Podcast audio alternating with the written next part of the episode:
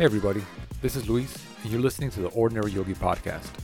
I'm a yoga and meditation instructor that happens to cuss and at times be wildly inappropriate. On this show, I break down the woo woo teachings of yoga and connect them to the real world. My goal is to show you that you don't have to live or look a certain way for yoga to affect you physically, spiritually, and mentally. You can be an ordinary yogi just like me. Hello, everyone, and welcome back to the Ordinary Yogi Podcast. This week, we're going to be talking about imposter syndrome, something that I'm very, very familiar with. And I just felt it was important to share some things that I found out, you know, through the research for this episode that might be able to help us overcome this very, very common thing that I feel everyone at a certain point may deal with. Uh, as far as, you know, my story, when it comes to just about most things, I've had this feeling of, I'm a complete fraud. I'm going to get found out at any second now. Um, you know, when it came to being promoted to the rank I'm at now and managing people and, you know, doing this podcast, leading yoga classes, there's always a bit of resistance of, I don't want to be found out. I'm not, I don't feel as competent as maybe I perceive to be. So before we get into all that, let's go ahead and define what is imposter syndrome. So this is from verywellmind.com. Pretty self short, nice and sweet uh, definition is imposter syndrome is an internal experience of believing that you are not as competent as others perceive you to be, as as if you are a fraud. So there's a definition for this all intents and purposes of this episode. So you may have experienced something similar like that where uh, like I said, just change, I think, brings that a lot uh, because we're afraid to step out of what we're comfortable with. And when we start experiencing new things, we just feel like, oh, I shouldn't be here. I'm going to get found out. Oh, God. So this all ties back through yoga to what are called chitta vrittis, or mental fluctuations. I mentioned this a couple episodes back. And these mental fluctuations, if you imagine a pond and you like the reflection of the pond is how you see life. Now, every time you experience something, everything in the past, uh, the way you look at life, your perception, as it's as if you throw a little pebble in that pond and then it begins to ripple. What that does is that it causes you to see that reflection in a skewed way, right? So these mental fluctuations is what causes a lot of our um, just issues, I guess, the best put it that way. The way we look at things, you know, these are all things based on shit that happened a long time ago or, you know, what we think may be happening. But these are all mental fluctuations. In the Yoga Sutras of Patanjali, the main purpose of yoga is to lessen these mental fluctuations. Why this is important is because it is said that the vrittis or the chitta vrittis are the thoughts, right? These cause our thoughts and then these thoughts, if left unchecked, can then turn into what are called samskaras. Samskaras are basically our habits or our ways of being. And once those samskaras are set, it's like being in a rut and you're stuck. And it's very hard to overwrite these if they're left unchecked. If we continue down this rut, then that creates our life, how we look at things, how we experience things. So it's very important to look at it as if our thoughts ultimately control and create our life. And it's so pretty getting a little deep on this episode, but these chitta vrittis are very important. And I think knowing about them, uh, gonna, the way I'm going to explain them, can maybe just build that awareness. And then maybe we can start to look at things a little bit differently or just at least identify, like, huh, maybe this is that and not what I'm actually thinking. So there are five types of vrittis. The first one is right knowledge. So this is the vritti that you know you would like to have the most of, you know, majority of the time. And it said it's from, you know, something that you sense. So, you know, see a fire in front of me and I can feel it, I can see it, then I know that it is actually there. It's based on my senses. It can also be based on logic. So if I see smoke, I can logically assume that there's a fire or something you know, like that nearby. It could also become from testimony from a guru or someone that you really trust. So this one's, you know, in this day and age anyway, it's kind of hard to decipher, right? Because it's really hard to say who's what is the intent and purposes of this person? What are they trying to get across? Why are they saying these things? So this one you got to be a little more careful with. But for, you know, the right knowledge, it's all things that you can fact, I can see it, I can feel it, I can taste it, or I can logically, you know, put the pieces together and this is right knowledge. The next one is wrong knowledge. So this is based on anything that is false. Um, you know, stories, gossip that we're told, uh, things that we're, you know, that are just wrong. You know, two plus two is five, uh, all that sort of stuff. And this one, I think, hopefully we can discern what is right and what is wrong. And in this day and age, it's a lot more difficult to do that. But just again, building the awareness, I think, is really important. The third one is fantasy. So this comes from imagination. So this knowledge is knowledge based on absolutely nothing. And we can kind of look at this as delusion. Or, you know, when I have a bad habit of like thinking of worst possible case scenarios on things that have not happened or fucking probably will not happen. But I start to think and keep going down this rabbit hole. And I usually need to stop myself. So I see this as, um, you know, oh, everybody, you know, thinks I'm this, or I look like a fool because of uh, this person, the way they looked at me. These are all things that were based on nothing, right? These are just our assumptions or our delusions a little bit. So that is fantasy. The next one is sleep. And it is said that sleep has no mental impressions. We have no samskaras. Our mind is kind of off at that point. But it is a state of mind still, and that's why they mention it here in the, in the Yoga Sutras. The last one, uh, probably, probably the most important one, I think, is everything based on memory. So, based on our experiences and our past. So, here, you know, I can say when I was a kid, I touched a hot pot and I burned myself. Based on that experience, I know that if I do that again, I'm going to hurt myself. So, I'm going to avoid doing that. However, when we experience something, especially when we're a lot younger, it kind of skews our perception on a lot of things that are happening today. So again, memory and experiences are one of, another one of those things we need to kind of tread lightfully and really start to discern what is actual right knowledge or what is, you know, fantasy delusion, what is just based on memory or bad experiences that I've had in the past. So these are the three types of, or excuse me, the five types of vrittis that cause our thoughts, again, then cause our habits, then cause our life. And as I was doing this research, you know, for this episode, I was just thinking back, like, you know what, this stuff was made thousands of years ago. And I just kind of like, every time I read more about it, I was like, man, this is like super psychological, fucking knowing how the mind works and how, it, how our thoughts affect us and everything like that. So I just thought it was really fascinating that, you know, thousands of years ago, someone wrote this stuff down. And now a lot of our, you know, current psychological kind of the way we look at things, the way we look at the mind is very, very parallel. And I just thought that was kind of cool. I don't know. Maybe you think it's this cool or not. Maybe not. I don't know. So these are the vrittis. So how do we combat this imposter syndrome? One of the biggest things I found was from the Bhagavad Gita. I'm going to get that right one day. In Sloka 2.47. I'm going to read it to you. It's a very, probably one of the more famous uh, parts of the, of the Gita, but I think there's a lesson here. I've always looked at the second part and never at the first part. So I'll read the whole thing to you. And it is You have the right to perform your prescribed duties, but you are not entitled to the fruits of your actions. Never consider yourself to be the cause of the results of your activities, nor be attached to inaction. So I've always looked at the second part, meaning you're not entitled to the fruits of your actions. I've kind of harped on that in this podcast a lot of times that you can do the work, but that's all you can really control or do. Everything else is left up to whatever. But the first part that you are you have the right to perform your prescribed duties. And this is where I was like, oh, this part itself is so actually very, very important as well. Because you got to think of, you know, whatever it is you're trying to do, whatever it is that you have this feeling over, you have to remind yourself that you are entitled to this duty. You have the right to work this beautiful effort that you get to put out into the world is yours and yours alone.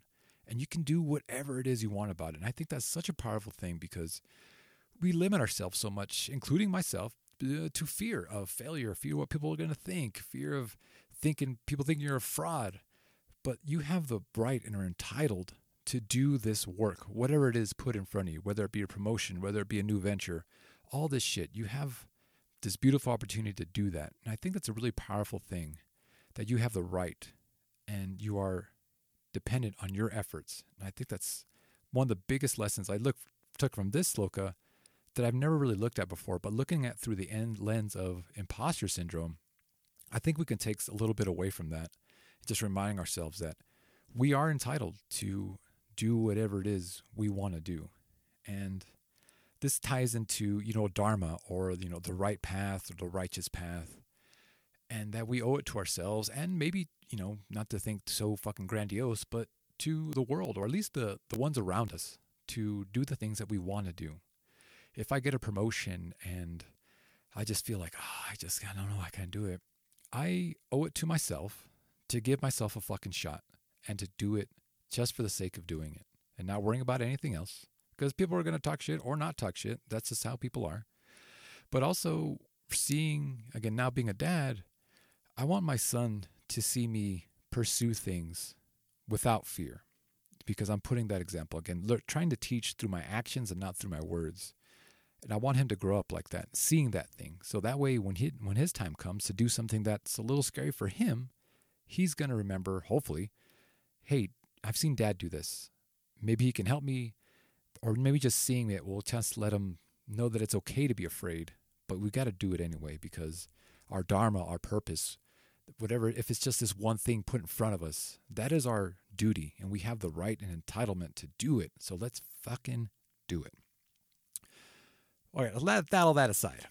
Let's talk about some actual steps that we can take one by one to help us get over this imposter syndrome. Whenever we're paralyzed with this fear that we're not good enough, not worthy, all that good stuff, or bad stuff, I should say. The first one is having a good sense of, or a good grade of discernment, being able to tell what is fact and what is fiction.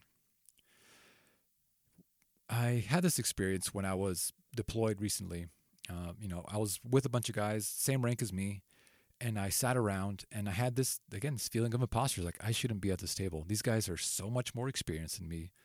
They know so much more than I do, and I'm just this guy just fucking sitting here nodding my head. But then I had a you know I had a talk with myself afterwards, and I really started to discern. Okay, is this fact or is this fiction? It's like yes, they have more experience than me, maybe. I guess these are things I'm assuming. It's okay. All right, so that's not true. And then I asked, has anybody actually made me feel that way? Like, have they said anything to me? And I, I had like crickets. I couldn't answer. I said, well, no, I'm the only one that's making myself feel this way. So I was able to discern the facts from the stories I was telling myself.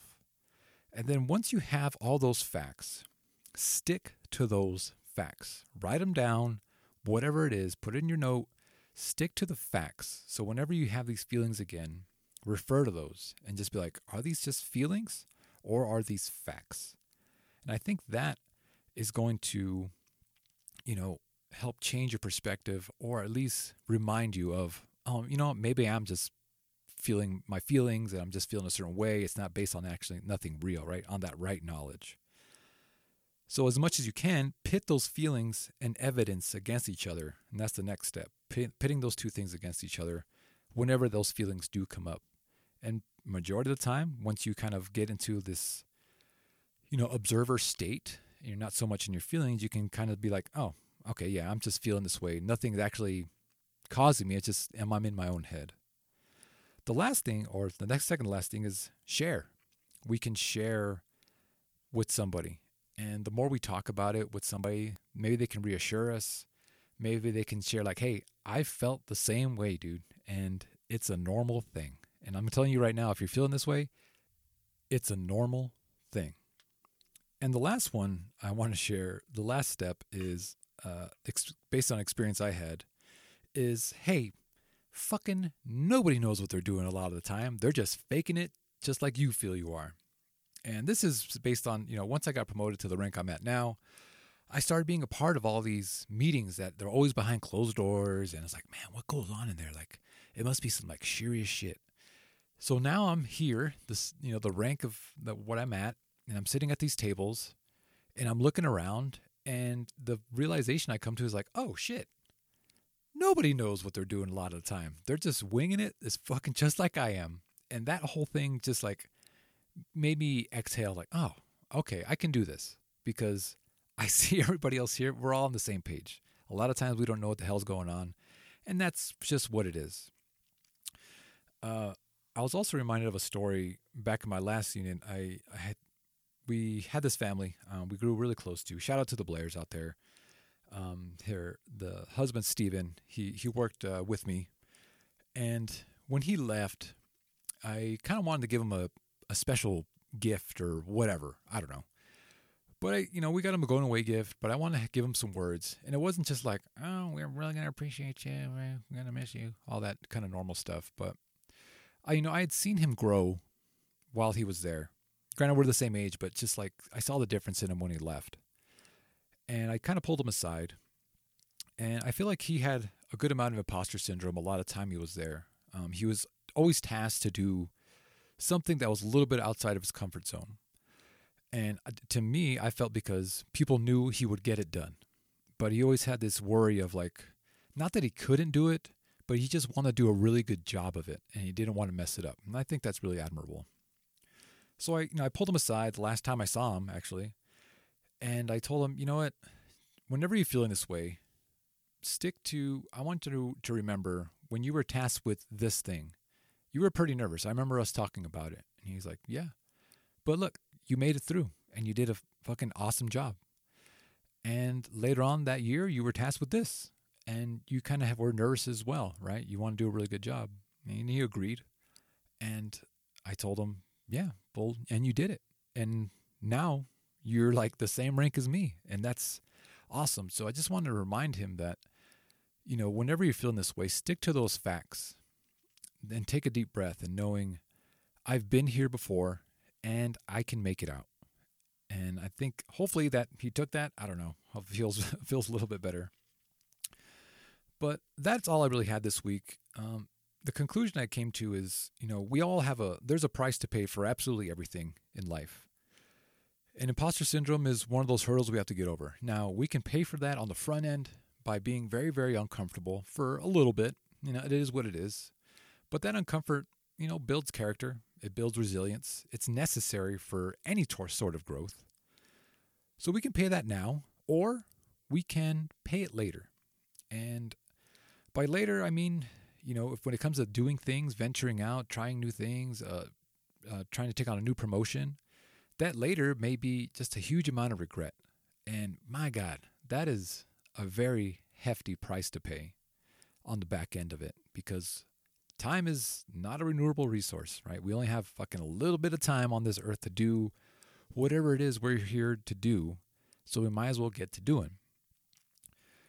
And this brings me to a story I remember hearing about one of the book. I think it's from Robert Greene.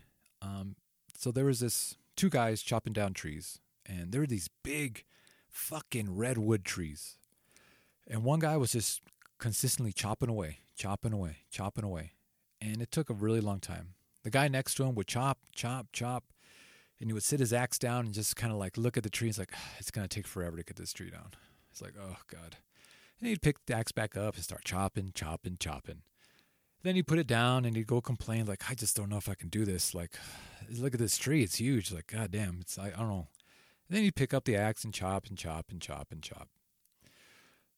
The man that was consistently always showing up and just taking sw- uh, swing after swing after swing eventually chop that tree down in a much faster rate than the guy that con- continued to stop, continued to stop out of fatigue, out of doubt, out of whatever it is, right? So the, the point of the story is we got to keep chopping wood, man, and fall in love with the process and really just focus on chopping down that fucking tree. Don't worry about anything else, what people are thinking, whatever, because whatever it is you're doing ultimately should be for you or of service to something else. And when you have those two things in your pocket, nothing should give you fear, right? Because the intention is all there and that's all you need. If you like this episode and you want to leave me a rating review, that would be super awesome.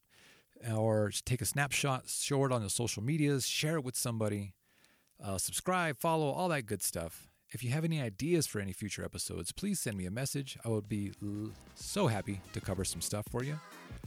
And that is all I have. I appreciate you all listening. I love you guys, and I will talk to you next week.